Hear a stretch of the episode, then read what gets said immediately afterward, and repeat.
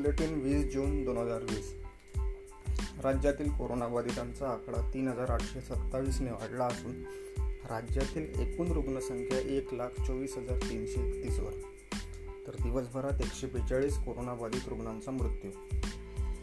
Backlog व एटिकेटीच्या विद्यार्थ्यांना वाऱ्यावरच सोडल्याचा भाजप नेते, माजी शिक्षण मंत्री आमदार डॉक्टर ॲडव्होकेट आशिष आशिष शेलार यांचा आरोप. सोलापुरातील दोघा शिक्षकांचे सोलापूर नळदुर्ग मार्गावर अपघाती निधन. पावसाळी पर्यटन स्थळांवर प्रतिबंधात्मक आदेश लागू. आदेशानुसार धबधबे, तलाव आणि धरणांच्या सभोवतालचे सुमारे एक किमी क्षेत्र पूर्णपणे बंद राहणार. महापालिका रुग्णालयातील कोरोनाचा संसर्ग वाढत असताना लोकमान्य टिळक रुग्णालयातील ब्याण्णव निवासी व सात शिकाऊ डॉक्टरांना आतापर्यंत कोरोनाची लागण.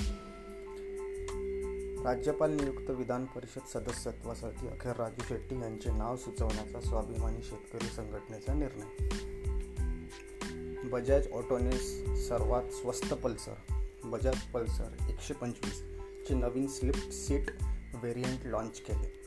तुलनेत याची किंमत तीन हजार पाचशे सत्त्याण्णवने कमी. धन्यवाद.